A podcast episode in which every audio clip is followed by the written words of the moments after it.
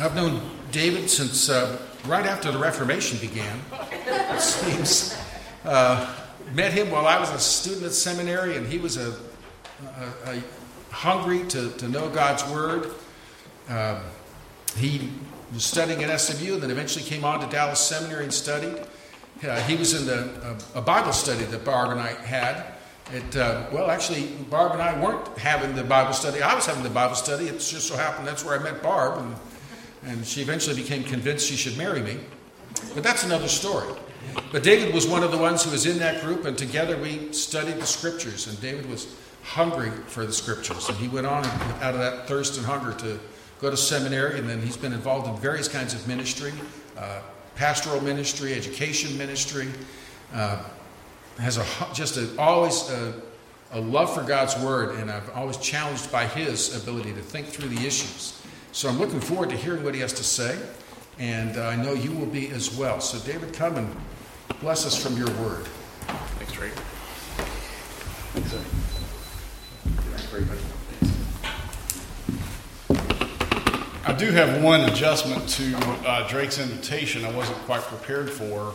I always feel a burden when I preach in someone else's pulpit to honor what has been the faithful preaching of the Word of God from the man who is the pastor. Drake's tenure here is virtually unprecedented in the modern church. His faithfulness, he and Barb's faithfulness to serve the, the saints of Terrell uh, is a, an amazing testimony to his long suffering and his uh, desire to be a pastor of a, of a body of Christ. So I'm always intimidated and feel an obligation. So I sought his permission to make sure that I did something that was not either what he was currently preaching on, John, which I love, or something that he was going to do, which I didn't want to be in anticipation of that. Uh, my wife and I attend Stonebriar Community Church in Frisco, pastored by Chuck Swindoll.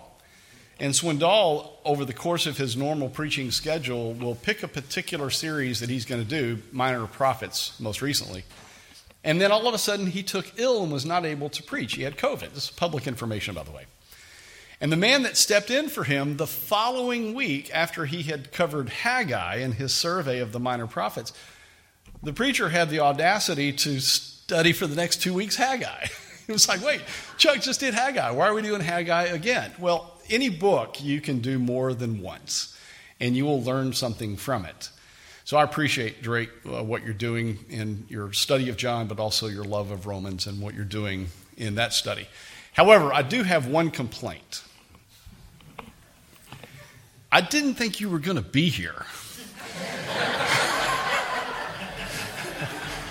that changes everything. I, I had a flashback, Drake, when I realized you were here today. I went, wait, the last time we did this, you weren't here. You were vacationing. It, I had a flashback to the last time I was calling offensive plays as a football coach, and I ran the offense of this high school team over in North Dallas.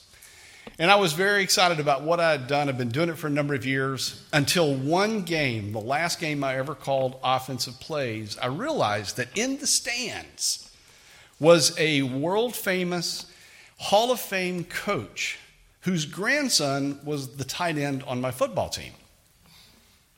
And I realized I'm calling plays in front of Tom Landry. Everything I thought I was good at, I suddenly felt completely inadequate as a coach. And I feel the same way with you in the room, Drake. so, would you mind? No, I'm just. Oh, to open up the Word of God is a blessing among the saints, and I appreciate that. But I want to start with a little bit of a story, and I've worked hard to think through the best way to do this because there's an event that I think we need to consider, an event that would change world history. But before we study and look into that one event that has shaped us all, I want to draw back to some of our own personal experiences, and I'll start with mine, but I'm sure yours are very similar. So bear with me for just a moment by way of introduction.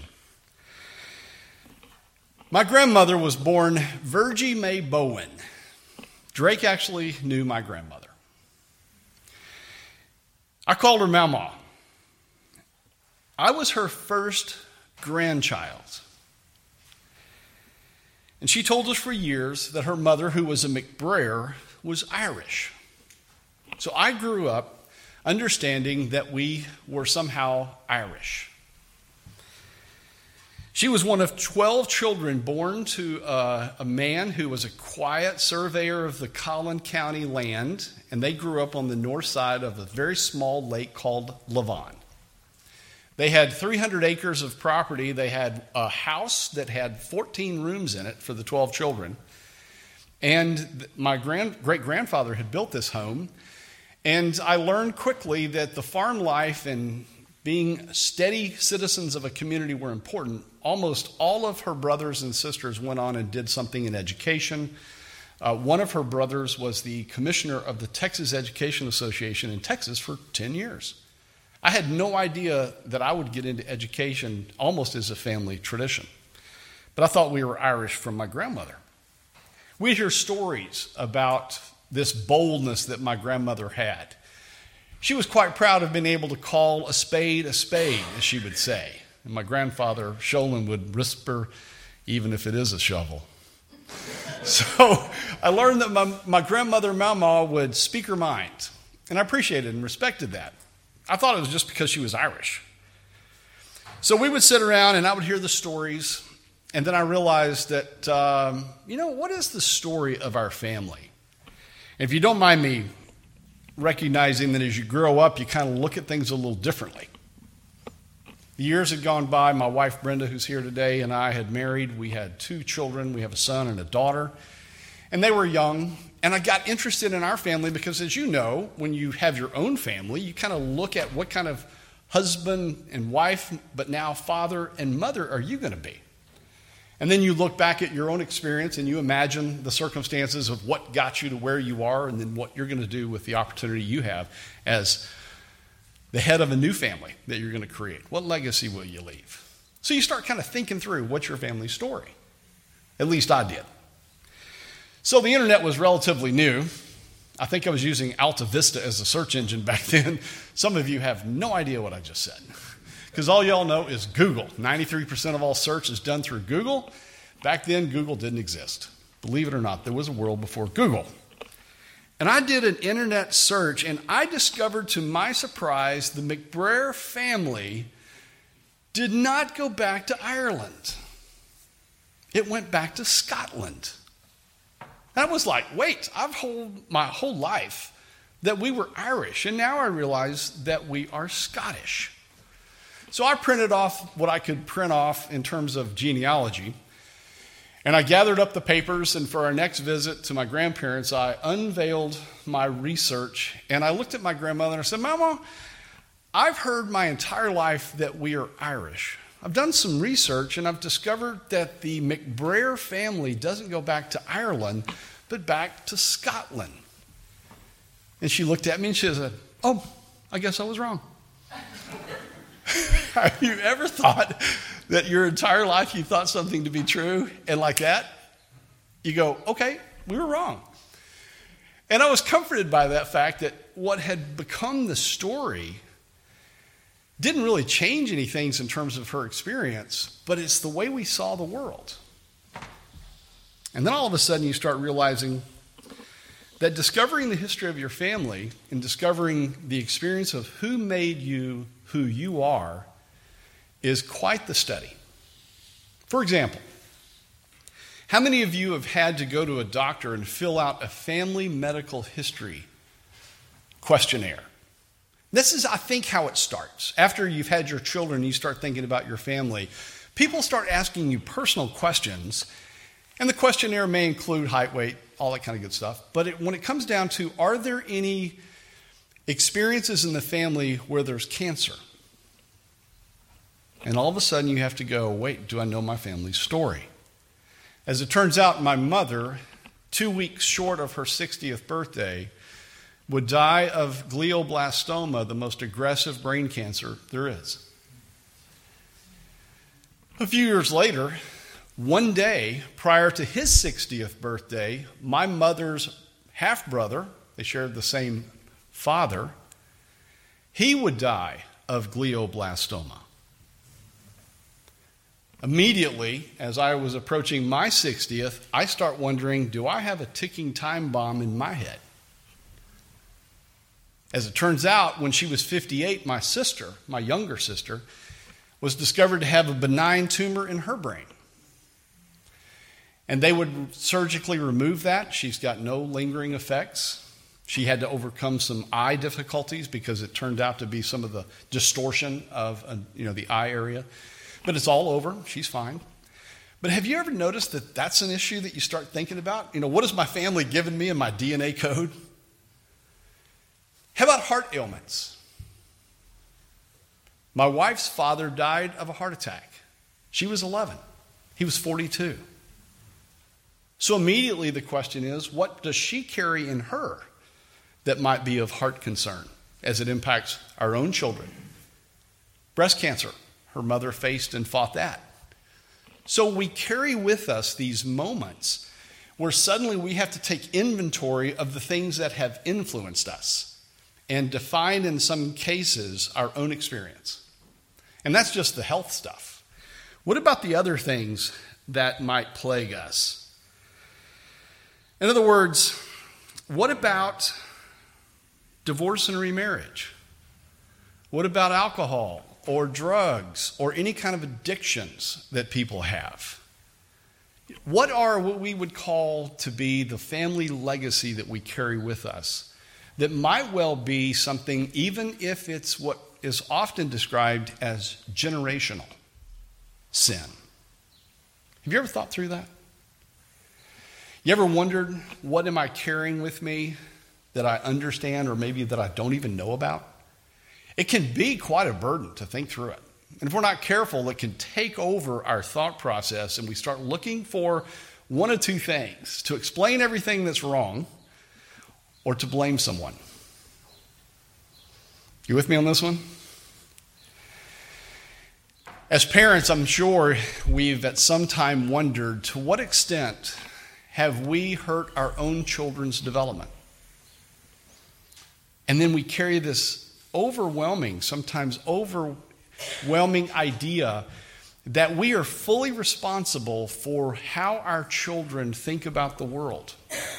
If you're a conscientious parent, particularly as a believing parent, that's a reasonable opportunity to think about your duty, the stewardship of your children. Rightly so, that we would raise them in the, the truth and the knowledge and the admonition of the Lord. It's a very common phrase for a reason. But it can also go too far.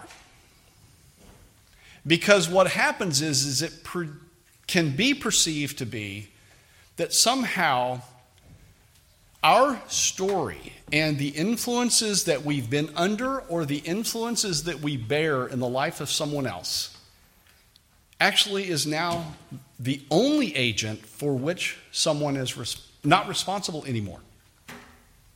Does that, does that make sense? So we live in this kind of conflict of are we responsible or not, either as the parent or as the child? And then when the child becomes the adult, do we blame somebody for our own shortcomings, our own struggles, our own difficulties? If I'm honest with you, which I would be, is I remember going from being excited to be a Johnson. And the only thing that really kind of set me apart in the room of Johnsons was my first name.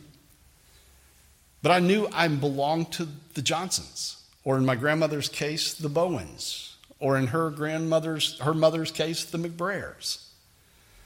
But my first name was when my identity as a particular person in this family began to be my story. The family is the first place we get our identity shaped. It's in a large setting. We are the son or the daughter of a set of parents. We are the sibling of our brothers and sisters. We are the cousin. We are the grandchild. And so on and so on. And family is extraordinarily important to God's world that He creates with the intent that His promises bear through the generations. So, family is incredibly important. So I put that out as the context for the conversation around something fundamental in the Christian faith.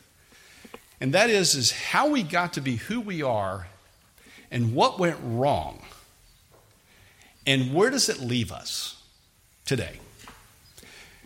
In spite of my history with my grandparents and the McBrayers or the Bowens or the Johnsons, there was another part of the story that started to emerge, and that is, is I grew up completely unchurched. I rarely ever went to church. Maybe with my grandparents because there was some family associate of guilt that I needed to go with them just to be nice, and I had nowhere else to go. I can remember one time going with my other set of grandparents. They took me to church. I was supposed to go to vacation Bible school. I went in the front door. They left. I ran out the back door and I stayed gone for the entirety of VBS the entire week. They, I could not stand to be in church. I wasn't proud of it. I just I didn't like anything about it. I'd get into my middle school years and I would do the exact same thing only on Sunday mornings. So I grew up without an interest in church. One morning, my mother, who wanted to go, came to me while I was sitting on the couch with my father and said, David, would you like to go to church with me this morning? My parents had a very difficult marriage ending in divorce early. And I looked over at my father before I answered my dad's my, my mother's question, and I said, Dad, are you going? And he said, Nope. And I looked at my mom and I said, I'll stay with dad. You can see quickly that my lack of interest between going or not going to church is now confirmed by my father. I had an, I had an ally.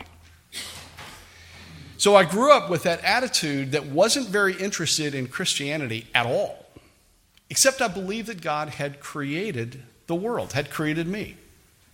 So that left me in this kind of odd spot. I believed in God as a creator, but had no interest in Him as my Savior. Ironically, it was my grandmother, Virgie, one night we were walking, I was a little boy, and we were walking down the streets of Plano where they lived in the early days, and we're looking up through the trees and we're looking at the stars, and my grandmother says to me, David, do you know who created those stars and put them there? I didn't say anything. I said, well, besides no. And she said, God did. God created the heavens, He created the earth, and He created you. And it stuck with me. I can still see the stars through the trees in Plano in my mind. So, in the midst of I don't have any interest in Christianity, there were moments in which I had been introduced to what is true in the world. Over the years, I grew very uncomfortable with my alienation from God. I grew very uncomfortable and burdened with this unexplained guilt that I was struggling with. There was no one confronting me, there was no one judging me. I basically was allowed to do almost whatever I wanted. I didn't have to deal with parents who were interested in my life. I didn't have to deal with anyone preaching to me or telling me I should be a certain way. I was literally left to my own. That sounds like a blessing, but it was actually a curse.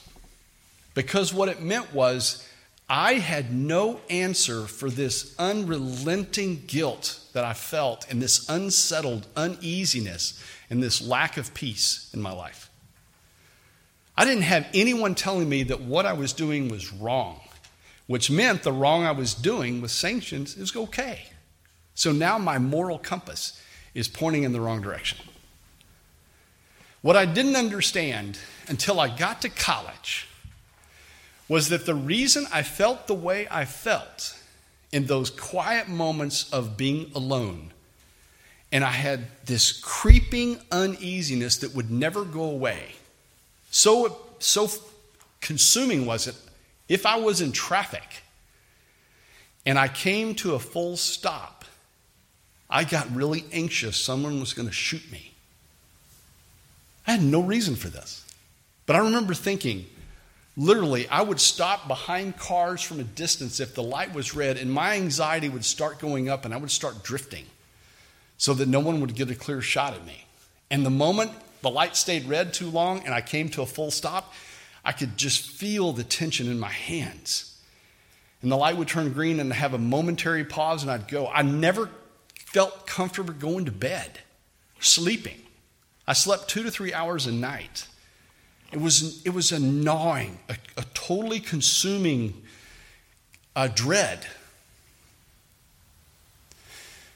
And then something happened. I got sick.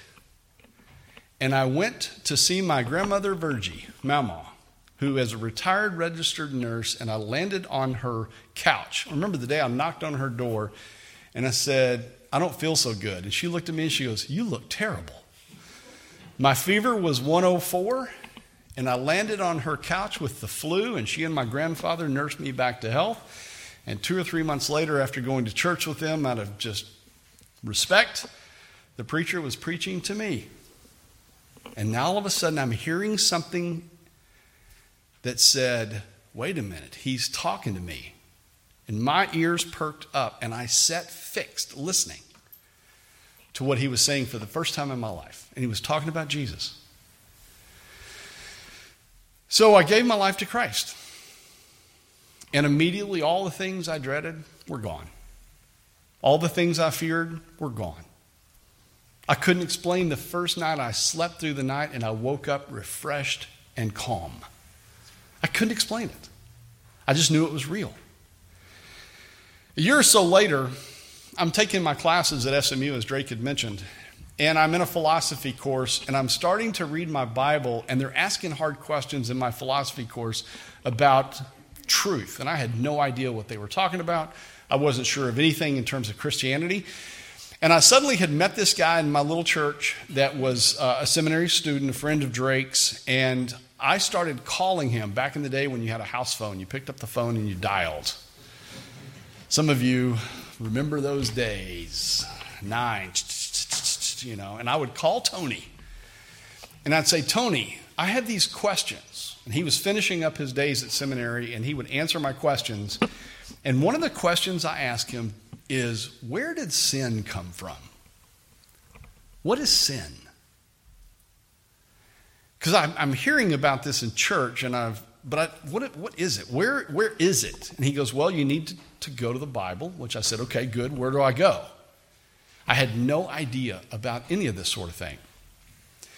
And what I learned was that there was Adam, and there was Eve, and there was a command, and there was a violation, and suddenly he sinned. And we became sinners. And as simple as that act was, or as Derek Kidner would say, and so hard it's undoing, I realized that the reason I felt the way I felt is because I had done something before I knew nothing of. I had sinned. And I had become in a place that had set me apart from my God, the Creator, and I was alienated from Him. I was separated from him. But I didn't understand the circumstance. So, what I've done with this long introduction, I hope I haven't built the front porch too big or that we've flown around before I land it too long, is I want to talk about three of the most important theological truths throughout the history of the church, and they are at the center of the Christian faith. And these three things, which I'm going to do one week for each, today's the first, these three things are if there's any way that you could hold on to the centerpiece of the Christian faith and why we believe what we believe about the Father, the Son, and our relationship through the power of the Holy Spirit, these are the three. There's been a few things that always make me a little un- uncomfortable when I say something like that. You're going to take the fullness of the, the, gospel, the fullness of the teaching of the Bible, the fullness of theology, and say it comes down to three things. It's a little bit more complicated than that, but sometimes we make it overly complicated. I think we could probably look at this when they were asking the man that was born blind, Tell us about Jesus. He goes, Listen, I was blind and now I see. Here's my testimony. One of my mentors and one of the men that I admire in terms of the way he sees the world is a guy by the name of John Aaron. You probably don't know the name John Aaron, but if you've seen the movie Apollo 13, you would recognize that John Aaron is the one who said power is everything, and he would save Apollo 13. I later interviewed John because I was so profoundly interested in his ability to identify what were the essential things. And he said, Listen, David, all space flights came down to only two things power and weight. You build a spacecraft, you got to get it off the ground. Make it too heavy, you have to have more power. And I thought, well, that's pretty simplistic. He goes, listen, there's a lot in that, but it's about power and weight. So, how would you summarize the Christian faith around the most essential elements that define who God the Creator is? Who is man? Who is Jesus? And how do we have a relationship with him? And I want to offer these three things over the next three weeks. The first, by the way, I'll give you the title, and I hope you don't misunderstand me like some friends of mine who misunderstood me. These are known as the three great imputations I M P U T A T I O N S. The three great imputations. I was talking to a friend of mine this past week about the three great imputations. He goes, What amputations are you talking about? I said, No, no, imputations. Be clear. The first great imputation, which we'll look at in just a moment, is the moment around which Adam's sin is imputed to mankind. That's the first. Adam's sin, because of what he did, is imputed to mankind. We'll explore this one in detail for the balance of the morning. Next week, we'll talk about the second great imputation. If the first one is from the one to all, the second one is the sin of mankind is imputed to Jesus Christ. Now we're going to reverse the first. If the first is one to all, the second one is all to one. All of the sin of mankind is imputed to Jesus Christ. We're going to work in just a moment on the definition of imputation, and we'll circle back around and hopefully make sense of it. The third, and this is the one that was referred to earlier during the service. The third imputation is the one that is the most glorious. Because the third one is the righteousness of Christ is imputed to the believer by faith alone. And if if we don't do this one justice, I will never ever be able to preach again because this is the glory of God. They all are but to see the imputation of the righteousness of Jesus Christ to you as a believer by faith alone changes everything. It changes everything. The question is, is what does imputation mean? So what I want us to do, and I know you're wondering, is he ever going to open the Bible? And the answer is yes. So let's go to Romans chapter 4. We're going to look at two words. And in these two words, we're going to look at one strong passage, chapter 5 of Romans. So go to Romans chapter 4. We're going to jump ahead a little bit, but don't lose Romans 4. And I want us to look at the word, and it's used in a couple of different places. They're two different original words, and we won't necessarily split them around a Greek language study. But I would like to highlight that two things essentially mean the same thing. It's God's perspective on an act of someone who impacts another. You with me on this one? That's, what, that's the key phrase I want you to think about. The act of one impacts another from God's perspective. It's how God thinks and sees and makes decisions around what one does and how he reacts to that for others. You with me on this one? Imagine something as simple as someone making an offering. Someone is doing something They're making an offering, and God is responding to the action of the person making the offering. What does God think? What does He do with what we did? It's as fundamental as that. So, what I'd like us to do is look at this historical review. Paul's going to do it concerning Abraham in Romans chapter 4. But he's going to actually be hearkening back to Genesis 15. We won't go to Genesis 15 because Paul does a great job showing us in Romans 4. I'm reading from the New American Standard. What then shall we say about Abraham, our forefather, according to the flesh, has found? For if Abraham was justified by works, he has something to boast about, but not before God. Verse 3 For what does the scripture say? And Abraham believed God. There's the act. And it was, my Bible reads, reckoned. Does your Bible say that? Or counted? Okay, counted. It's the same idea. It's, a, it's literally somebody did something, and now it has this value. Somebody did something, God makes a determination of its value. Here, the idea of reckoned is literally an accounting term in the way we would say it. It sounds kind of silly, reckoning, I'm reckoning. Well, that means you're thinking, you're contemplating, you're calculating. That's what that term would mean.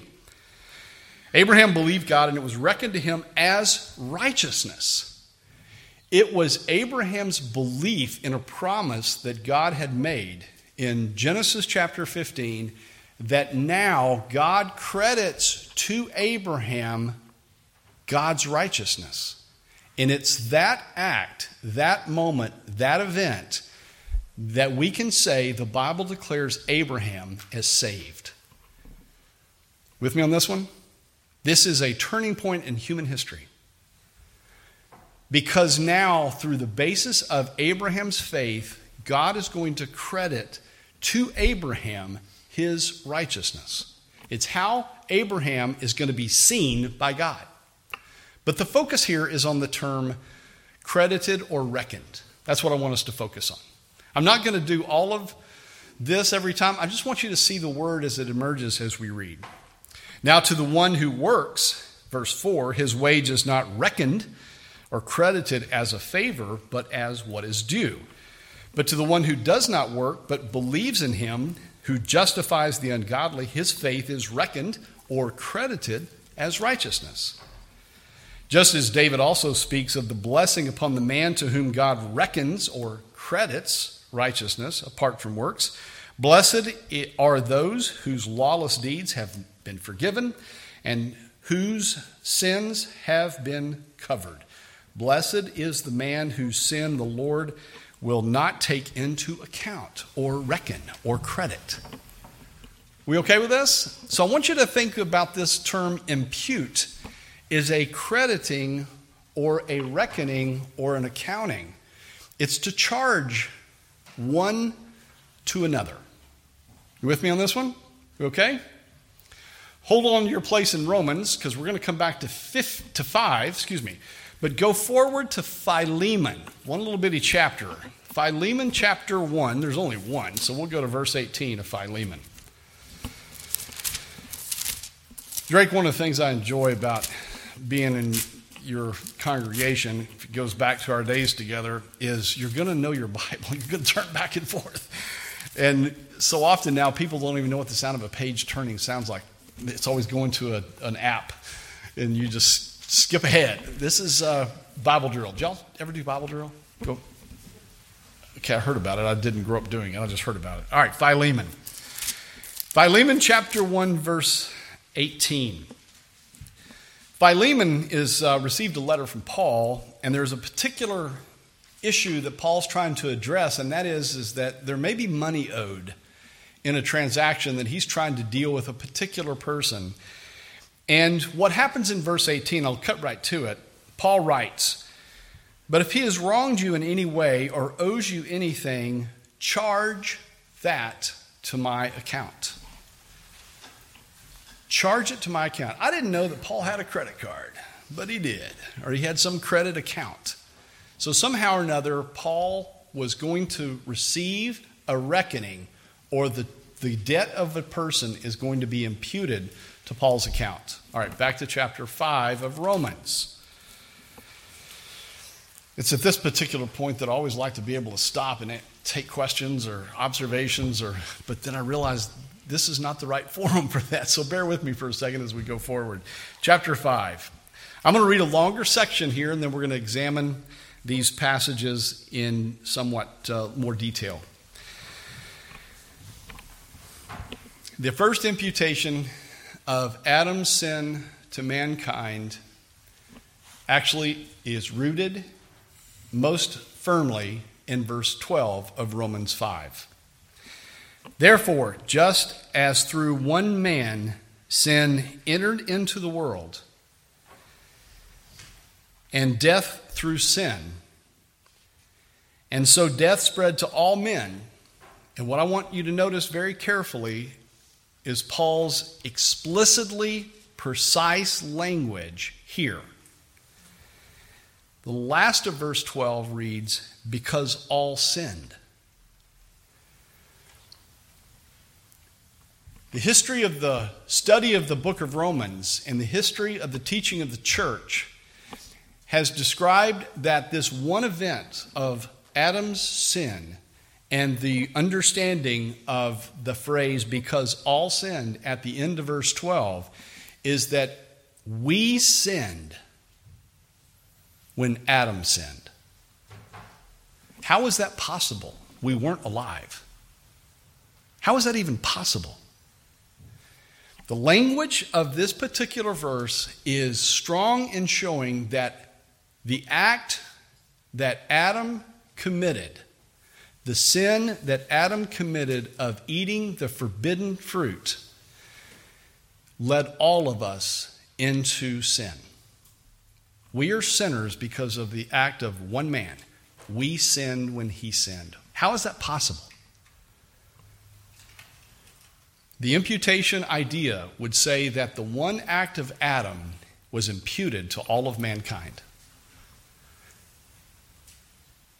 That might well be what the passage says, but it also may be something that you might feel a violation of your own sense of justice. That doesn't seem right.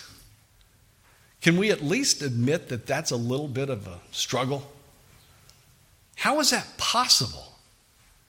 That God would hold us accountable and charge us with the same act when we didn't even exist. And I thought I had an issue with my Irish background. No, Mama, we're Scottish. How is that possible? It gets more complicated.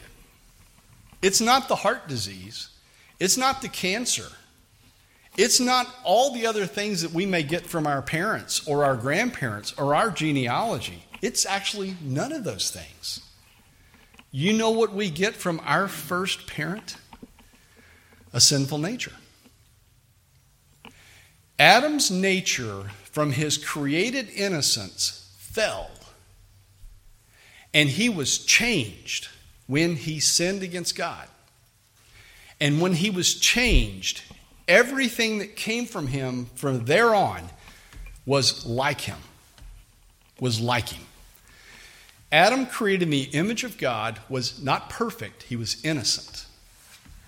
And he was tested, and he failed. And when he failed, his innocence was lost, his nature was changed, and he was alienated from the presence of God, literally kicked out of the garden. Where he used to walk in the presence of God, he was now alienated and forbidden from what was to be his place of work and his home. And we have, since that moment, been seeking to return to the place where we would be in fellowship with God in time and space continuum. Through one man, sin entered the world, and with it, death.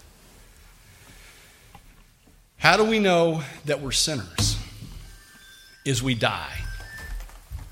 What's the evidence of sin is death. So we now know that there's a link between sin and death.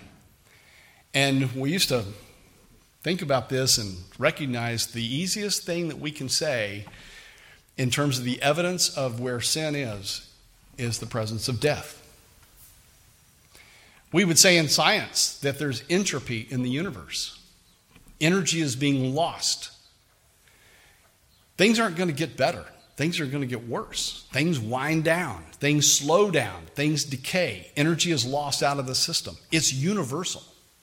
We live in a fallen world. Matter of fact, I have a picture from the last time I was here. I was talking about we are fallen people in a fallen world. And I said that. And over here somewhere, and she's not here today, was a middle school girl, and the whole time she's doodling. And it caught my attention. By the way, I noticed what you're doing. Don't take it personal. Don't worry about it. I'm not trying to investigate. I used to sit in the back row and draw football players during the sermons until I suddenly was pricked by the Holy Spirit to listen to the sermon. So I would doodle. And I looked over and she was doodling. And I thought, well, she's paying attention. She's doing something. And at the end of the service, she and her mother came up and uh, she said, I heard what you said. I said, Really? I saw you doodling. And she held up her notebook. And she had written, We are fallen people in a fallen world. Only it had done in beautiful calligraphy, and she had drawn little flowers and all kinds of little things. And I thought, she just heard something incredibly important. And she, she wrote down the thing that is our story. I heard Francis Schaeffer say uh, when I was in college, first time I ever, the only time I ever got to hear him live, he said, and I didn't know this, but Francis Schaeffer had a little bit of a lisp. Instead of saying fallen, he would say fallen. Had a little W in it somewhere. I'm not sure what that was. We are fallen people. Francis, you're throwing me. But he was right. We're a fallen people. Why do we say that? Why do we talk about original sin, which nobody talks about anymore? Karl Menninger, the great psychologist, said, Whatever happened to sin? Whatever became of sin? We've, we've changed the words. We're broken. We changed the words. We need therapy. What about we're estranged from God? That is what the first imputation is. Man fell, God charged all of mankind with Adam's sin because we are now of Adam.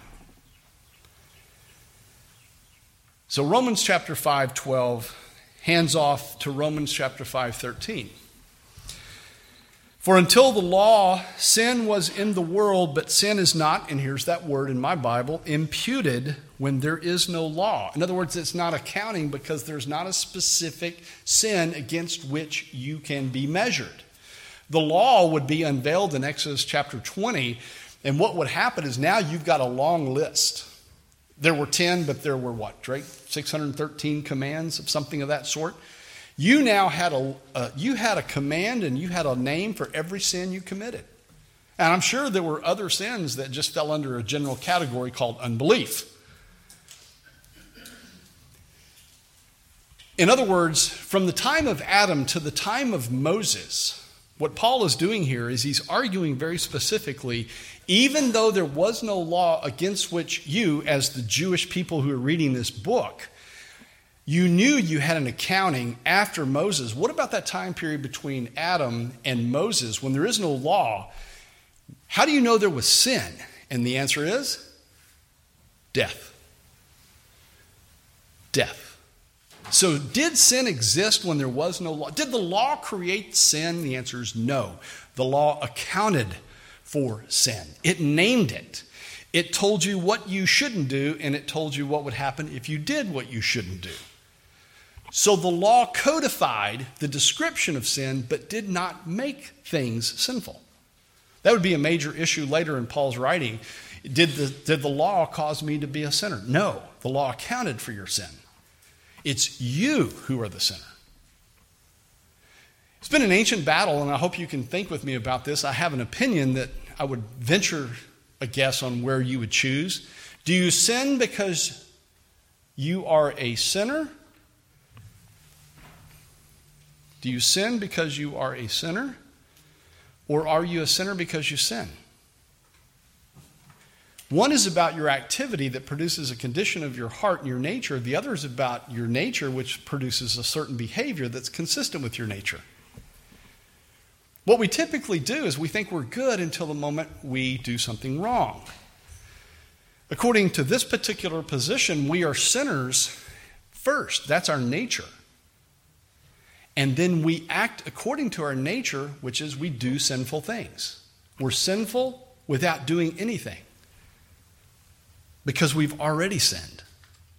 That's the passage, that's the imputation of Adam's sin to all of mankind. That wraps us all up, the one to all. We're all in it together. We're all estranged from God, our Creator. We are all in need of Jesus, our Savior. It wasn't just the peculiarities of my rearing, and it wasn't just the background from which I've come. It isn't just my family story. I can't blame my father. I can't blame my mother. I can look to the head of the human race and say, I was there. I sinned with Adam. I wasn't in the garden, but I carry the weight of that judgment. And my nature is forever changed. Actually, I never had one that wasn't sinful until I knew Christ. We, do, do we understand this is okay for us to wrestle with this? Because this idea of justice suddenly pops its head up and it claims our right. I should not be held responsible for something I didn't do. And we fly in the face if I'm fair in trying to represent the struggle that many believers have in can I handle this teaching, this passage? It's not the full story because there's another story next week I want to talk about that's the opposite of this apparent injustice to one that is actually an injustice, but we'll get there next week. Verse 14 Nevertheless, death reigned from Adam until Moses, even over those who had not sinned in the likeness of the offense of Adam, who is a type of him who was to come.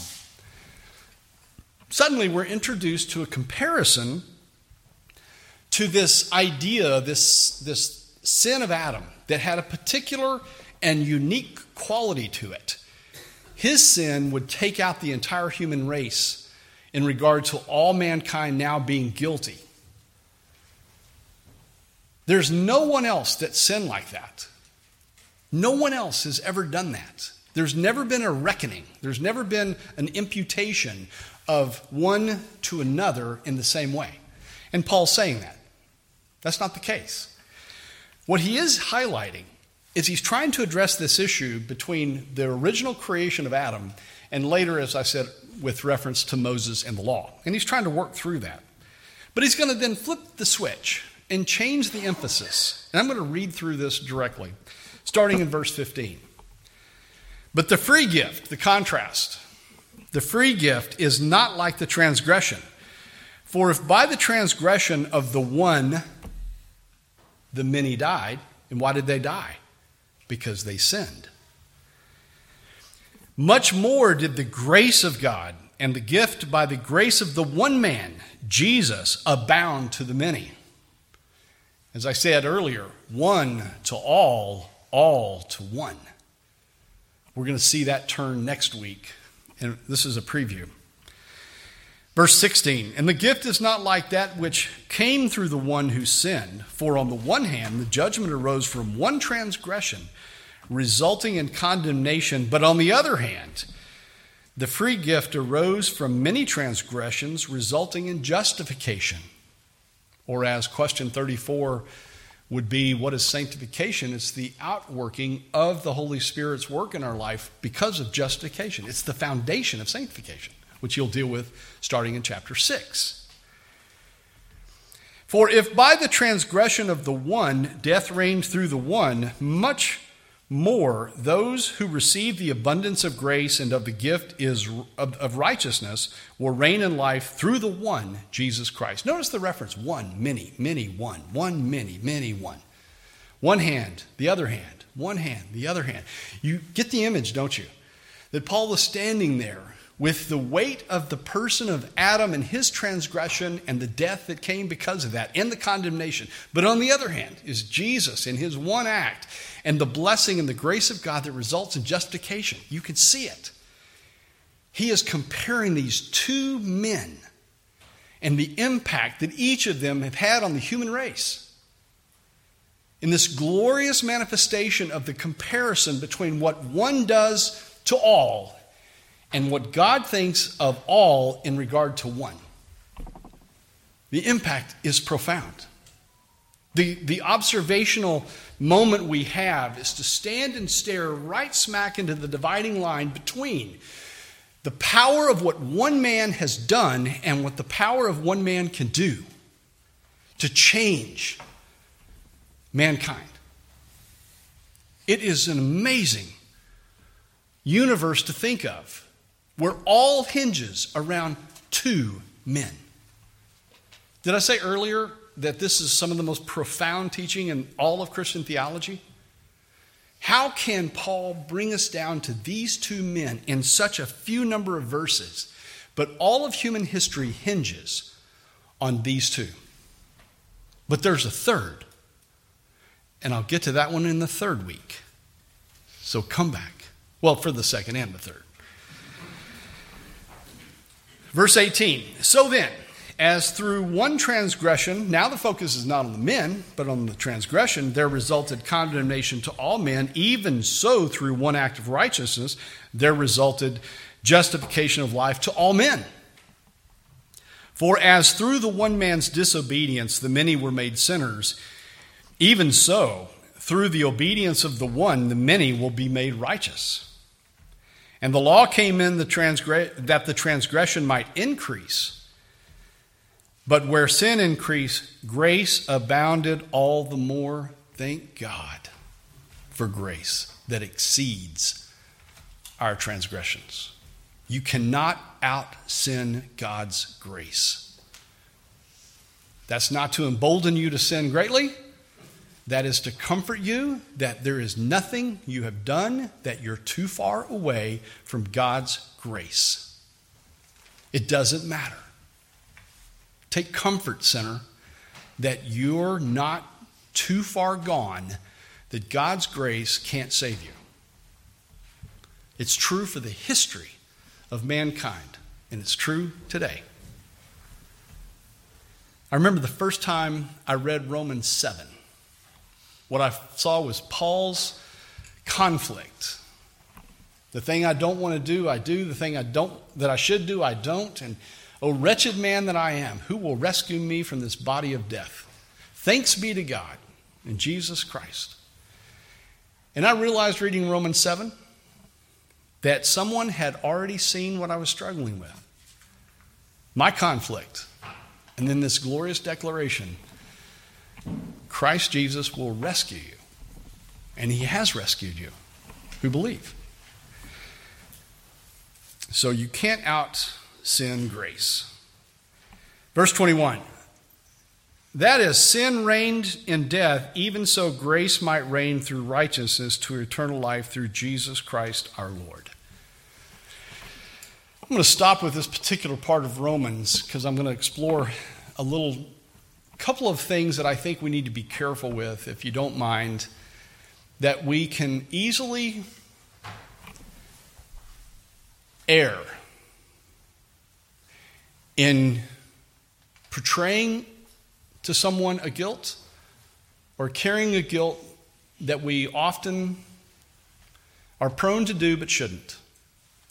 And I want to offer some careful counsel in light of mankind has fallen with Adam. And the person who has sinned is responsible for their own sin. Can I say that clearly? Because what I want you to understand is there is always the tension, and rightly so, that we are responsible for someone else's life. As parents, we struggle with the influence or the impact that we will have on our own children's development. I'm sure you have struggled with that. I'm sure at some point you've wondered that. There's this idea of generational sin that somehow just continues through the generations as if it's some unstoppable destiny that you're just going to be like that because that's your family's history. And that's your legacy, and that's just what you do. Hank Williams Jr. blamed his daddy, Hank Williams, for all his troubles. And he would just talk about Hank. And I understand why. If you knew something about the senior and all the troubles that Junior had. Some of you have no idea who I'm talking about. That's okay. There's a history channel. You should look it up.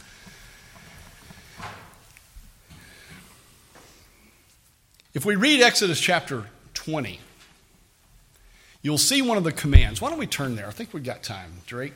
Oh, we're, we're going to. No, I'm not going to turn there. I'm not going to turn there. I'm going to summarize because we're right at 1201. I just noticed. Let's do it this way. If you were to go to Exodus chapter 20, you're going to read in the prohibition, the command against idolatry, you're going to read that God will visit upon the iniquity the third and fourth generations.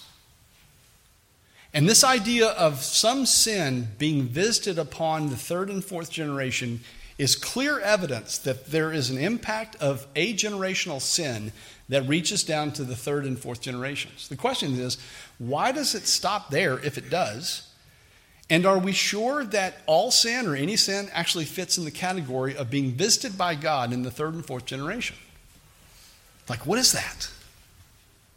That's the first thing. The second thing, the second half of the verse saying, but he visits with mercy upon thousands of generations. So there seems to be this little window of judgment that lands on the children, grandchildren, great grandchildren of someone's sin. I want to offer a, a, caution about that idea.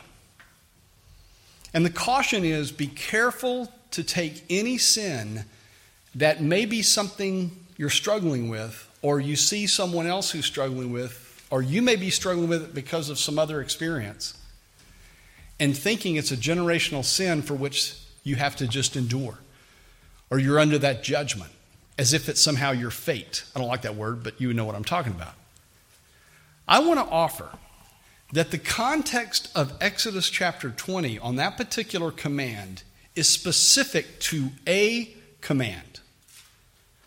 It's specific to idolatry. Every time this idea pops up in the Torah, in Moses' writing, it's always around idolatry. And it's idolatrous people will impact their family in drastic ways. Does that make sense? Abraham grew up a moon worshiper. His father, Terah, according to Joshua's, the end of the book of Joshua, we see it emerge in Genesis chapter 11, verse 27, when we're introduced to Terah, he came from the Ur of Chaldees. You know what they did in the Ur of Chaldees? They studied astronomy. It became astrology, and Abraham grew up polytheistic. He was an idolater. And you know what his family struggled with for three and four generations? Deception and lying. He did it, Isaac did it, Jacob did it. Until Jacob got caught one night at a river called the Jabbok and God touched him and wounded him. And his name changed from trickster, deceiver, into Israel. You've wrestled with God and you've lived. If you do the genealogy, through Abraham, he's four generations, and through Sarah, he's three generations. Jacob is third and fourth generation at the same time. It's an amazing idea to think about. The idolatrous pattern of a family was broken when Abraham looked up at the stars, where he had gone to school as a child, learning astronomy and astrology, and he looked up at the stars, and God says, Stop. As many as are stars, so shall your descendants be. Through you, the nations shall be blessed. And Abraham believed the one true God, and it was reckoned to him as righteousness. See where this goes? God is turning us around from our histories He's saving us from our sin, our nature. And whatever condition we've walked into and we're blaming everyone else for it, can I just encourage you to stop and accept that you, before the Lord, are a sinner who needs a Savior. And He is good to save us if we believe. I was sitting in a pew toward the back of that little church with my grandparents, and I was sitting next to Virgie, Malma. And because she had been praying for me, and after having talked to me about a creator God through the stars, she had prayed for me and confronted me and talked to me about Jesus as a Savior for years. And I had stonewalled her. I had kept my distance from her. I loved her, but I wasn't interested. I went off and did my thing, as I've described earlier, until I got sick. And I landed on her couch. And I sat in the pew next to her one Sunday morning. And she whispered to me, David, as the hymn is playing, why don't you go down front and talk to the pastor? And I whispered back to her, Not today. The following week, I made an appointment with the pastor. I walked into his study.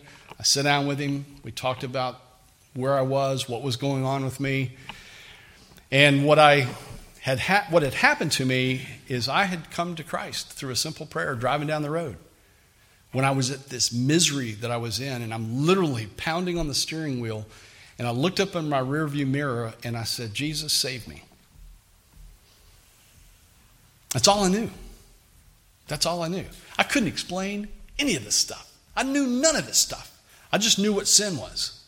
I was living it. Finally, I had a definition. Finally, I had a cause. Finally, I had an understanding that I am separated from my God. And I knew, based on what my grandmother had said, trust Jesus. That's what I prayed. No sooner than I prayed that prayer, my car ran out of gas. And I coasted off the country road, pulled off to another road so I could get off the main drag. And I um, put my car in park it was already off, it was out of gas. And I beat on the steering wheel in frustration and cried. What I had failed to do in my prayer was stop at the gas station a mile and a half back and get my $2 worth of gas, which back then was about eight gallons. you could get to, you could go a long ways on $2. Not today. And I dried my tears and got my gas can and walked the mile and a half back, got my $2 worth of gas. And it was one of the best walks I ever had. So I'm sitting there that morning, and my grandmother says, David, I said, not today. I go to the pastor. I talked with him, told him what had happened to me. He said, David, you have done what you needed to do, and that's to trust Jesus. And he comforted me that I was now a child of Jesus, that I had a relationship with him, I had eternal life, I thanked him for the time. Didn't say that to my grandparents when they asked me, How was the meeting? I said, It was good. No detail, because I'm a boy. That's the way you talk. You don't give any definitions, you don't explain details. Unless it's a football game, I'll give you everything. The following Sunday, same routine. I'm sitting there. They do that, that altar call. They played the hymn. And I got up and I walked down. My grandmother didn't have to say a word to me. So, Drake, the irony as I look at the uh, bulletin, the hymn that they played that day is Just as I Am.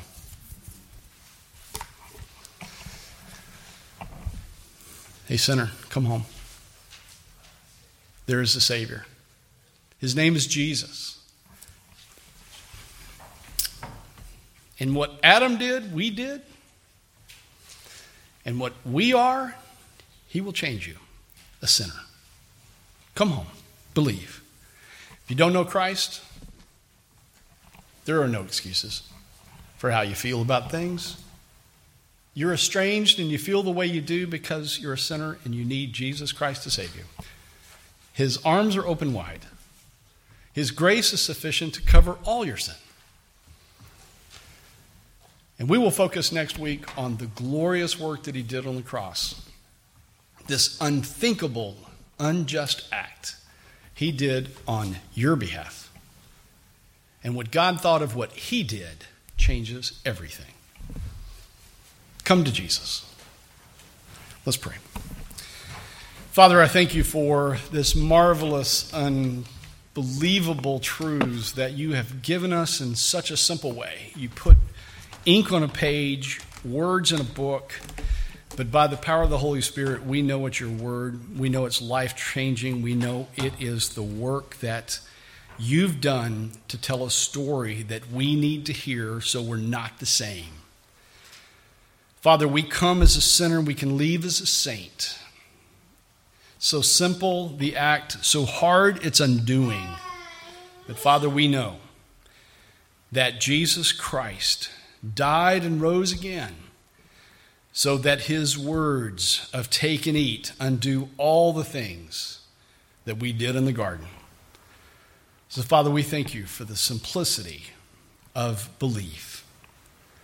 So, Father, I pray for any that don't know you, that you would prick their conscience, convict them to such a point that they could be born again and have new life in Jesus Christ. In that glorious name we pray. Amen.